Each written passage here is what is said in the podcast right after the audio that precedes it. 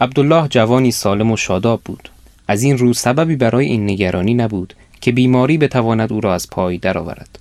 از آن فراتر آمنه دیرگاهی بود که دیگر تنها یک تن نبود.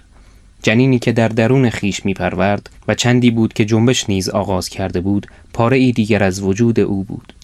پس تا به او آسیبی نرسد، ناگزیر بود که بیشتر مراقبت خیش کند. سلام، من هادی صلاح، هم شما دارید به قسمت اول پادکست کتاب اکسین 500 گوش می‌کنید. تو این پادکست ما بنا داریم زندگی معصومین علیهم السلام رو از روی کتاب‌هایی که تو این زمینه نوشته شده برای شما بخونیم. اولین کتابی که انتخاب کردیم کتاب آنک آن یتیم نظر کرده نوشته محمد رضا سرشاره که انتشارات سوره مهر اون رو چاپ کرده. این کتاب زندگی پیامبر اکرم رو، البته از پیش از تولد ایشون، شروع میکنه تا هجرت مسلمانان به حبشه رو پوشش میده. در ابتدای کتاب مؤلف بخش‌هایی از زندگی حضرت عبدالمطلب، پدر بزرگ حضرت رسول رو نقل میکنه و بعد به دنیا آمدن عبدالله پدر حضرت پیامبر و ازدواج عبدالله با آمنه رو نقل میکنه و میگذره. در همون اوایل ازدواجشون که آمنه باردار بوده، عبدالله سفر تجاری رو به شامات صورت میده و به سفر میره. وقتی کاروان از شامات برمیگرده، خانواده عبدالله، آمنه و عبدالمطلب و همه خانواده عبدالله رو پیدا نمیکنن در این کاروان و خب خیلی نگران میشن همه. بعد از مدتی یه پیکی خبر میاره که عبدالله بیمار شده و در مسیر برگشت رفته به یثرب، همون مدینه فعلی، خونه دایی خودش. اونجا مونده و گفته که حالا هر وقت حالم خوب شد برمیگردم.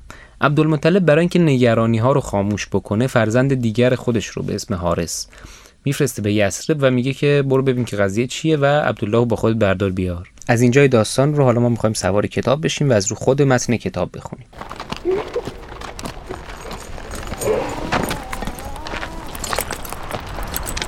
به فرمان پدر با شتر تندرو او راهی یثرب شدم. چنان با شتاب می رفتم که راه 3 روز کوتاه شد. در یثرب روانه محله بنی غیله و قلعه خاندان بنی نجار شدم. لیک چون به سرای خالوی بزرگ پدر رسیدم، نشانی از برادرم نیافتم. خالوی پدر نیز در سرا نبود، تنها همسر سالمندش آنجا بود. او به درونم برد و از من خواست تا لختی بیاسایم. منم مادل نگران بودم و شتاب داشتم تا آگاه شوم که سرانجام عبدالله به کجا کشیده است.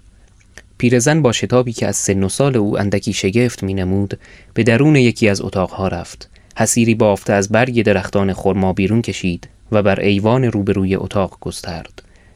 بنشین پسرم، بنشین تا برایت جامی شربت فراهم کنم. سپاسگزارم زن خالو، تشنه نیستم. حارس نگاهی آمیخته به تردید به درون اتاق افکند. از عبدالله نشانی نمی‌بینم. گویا بهبود یافته و از خانه بیرون رفته است. به ناگاه بغض پیرزن ترکید. حارس نگران از جای برخاست. برای عبدالله حادثه ای رخ داده است. پیرزن سنگینی تن را بر ستون چوبی پشت سر داد. زانو سست کرد و گفت: عبدالله بود، لیک دیگر نیست ای پسرم. حارس ناباور شانه های او را گرفت و دیده در دیدگانش دوخت. یعنی عبدالله از جهان بیرون شد؟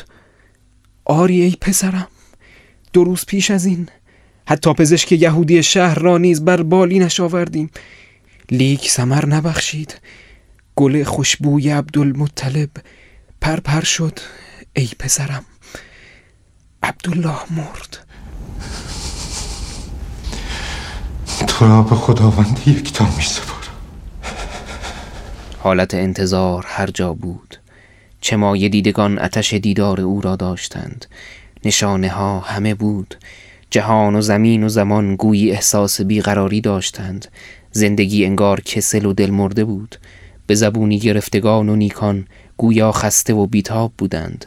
هستی چونان مزرعی غبار گرفته و تشنه و گرمازده، شیارهای آتش خیش را سوی آسمان گشوده بود. در تمنای نمی باران رحمت بود تا جان و تراوتی دوباره یابد. فساد و ستم حتی به مکه اندر، شهر خدا و مادر شهرهای جهان، از بام و در و دیوار فرو می ریخت. چون شب خیمه سیاه خیش را بر سر شهر می افراشت، روز هرزگان خوشگذران آغاز می گشت. نوای تند و هوس‌انگیز دف و عود و نای و همبانه کوی‌ها و برزن‌های مکه ابراهیم و اسماعیل را میانباشت و کوچه های شهر ایمن خدا به قرق عربده ها و دشنام های زشت و بیپروای مستان نیمه شب در می آمد. روزهای شهر نیز تفاوتی چندان با شبهای آن نداشت. کوخ ها بود و کاخ ها. از آن مایه ثروت و نعمت مکه، چهار راه و قلب بازرگانی جزیره عرب تنها گروهی اندک برخوردار بودند. دیگران پنجه در پنجه فقر روزگار سپری می ساختند، چندان که گاه از بیم ناداری و گرسنگی و ننگ دختران خیش را زنده در گور می کردند. بگذار زنده بماند! خودت مایه ننگی! زنان مردم پسر می آورد که به وقت جنگ کارشان سر بالا گیرند. بگذار زنده بماند! رفت سنگه! پسر می آورد! خودت زنده ایمانی! چندی پیش از آن که سال فیل بیاید، روزی در این بازار راهبی را دیدم.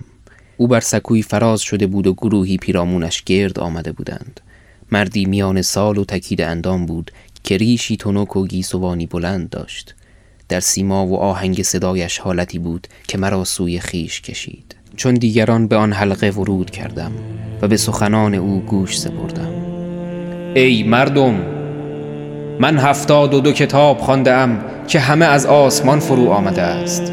در بسیاری از این کتابها نشانه های آن پیام آور آخرین که خواهد آمد نوشته شده است. در زبور داوود آمده است: خداوندا برپا دارنده سنت را برانگیزان تا مردم را بیاگاهاند که عیسی درود بر او بشر است و خدا نیست. به انجیل اندر آمده است: مسیح یارانش را گفت من می روم و زود باشد تا فارغلیت با روح حق به نزد شما آید. او از پیش خود سخن نمی گوید و تنها آنچه را که بدو وحی می رسد می کند. فارغلیت بر پیامبری من شهادت می دهد همچنان که من بر پیامبری او گواهی دادم و عالم را بر گناه سرزنش می کند. او کیش خدا را زنده گرداند، رازها را بر شما بگشاید و پیچیدگی ها را تفسیر کند. من برای شما مثل ها آوردم و او تفسیر آنها را می آورد.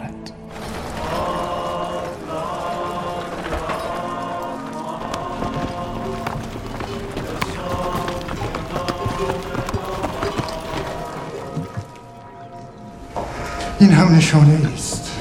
او تنهاست و چتر خداوند بر سرش. مقصودتون چیست؟ خداوند در کلامش به سرور ما بشارت داد تسلی دهنده دیگری به ما خواهد داد تا پیش ما بماند. از میان مردی پرسید: به تورات اندر چه؟ در آنجا نیز آیا اشاره‌ای به او شده است؟ راهب گفت: آری ای مرد، در سفر پنجم تورات آمده است: همانا من از برادران قوم بنی اسرائیل ایشان را پیام‌آوری چون تو برانگیزانم و سخن خیش را در دهان او قرار دهم. و برادران ایشان فرزندان اسماعیلند. کی یلت یولات لانو بنتن لانو به تهی عمی اسرائیل شیخ مو و یک رایش مو بله یو اتس الگیبور اویات سار شالوم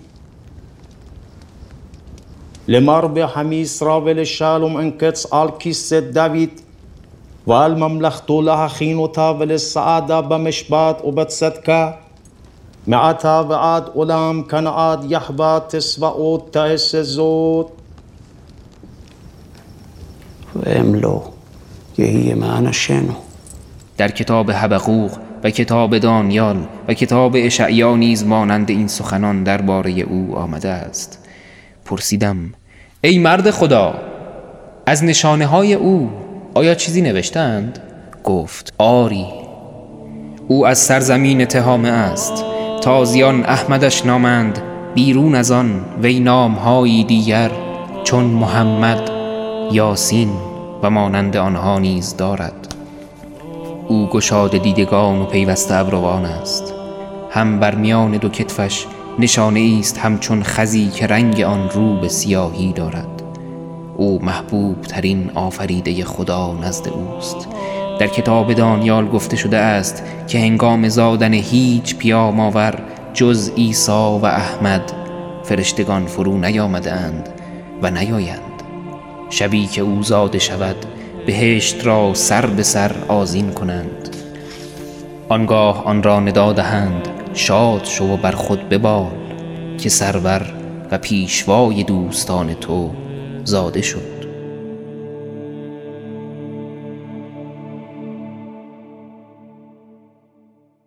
شویم سراغی جوشم که از بازرگانان مکه است روزی در خلوت مرا گفت این راز پوشیده بماند. در این سفر که راهی شام بودیم راهبی را دیدم که در غاری به میانه کوهی خلوت گزیده و به پرستش خدای خیش مشغول بود.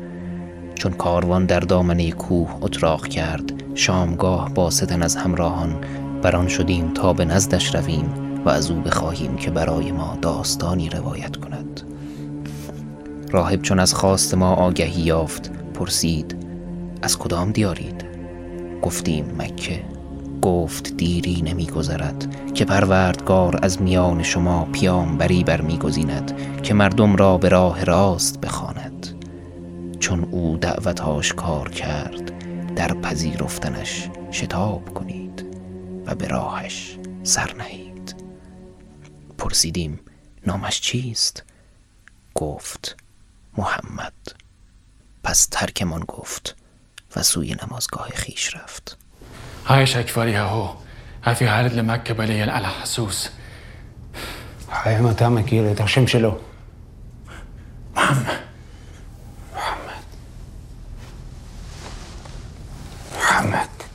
هنگامی که باردار او بودم یک شب کسی به خواب من آمد و گفت بدان که تو به بزرگ و سرور این مردم حامله ای. پس چون او را آزادی بگوی از شر هر حسود به خدای یگانه پناهش میدهم و محمدش نام کن.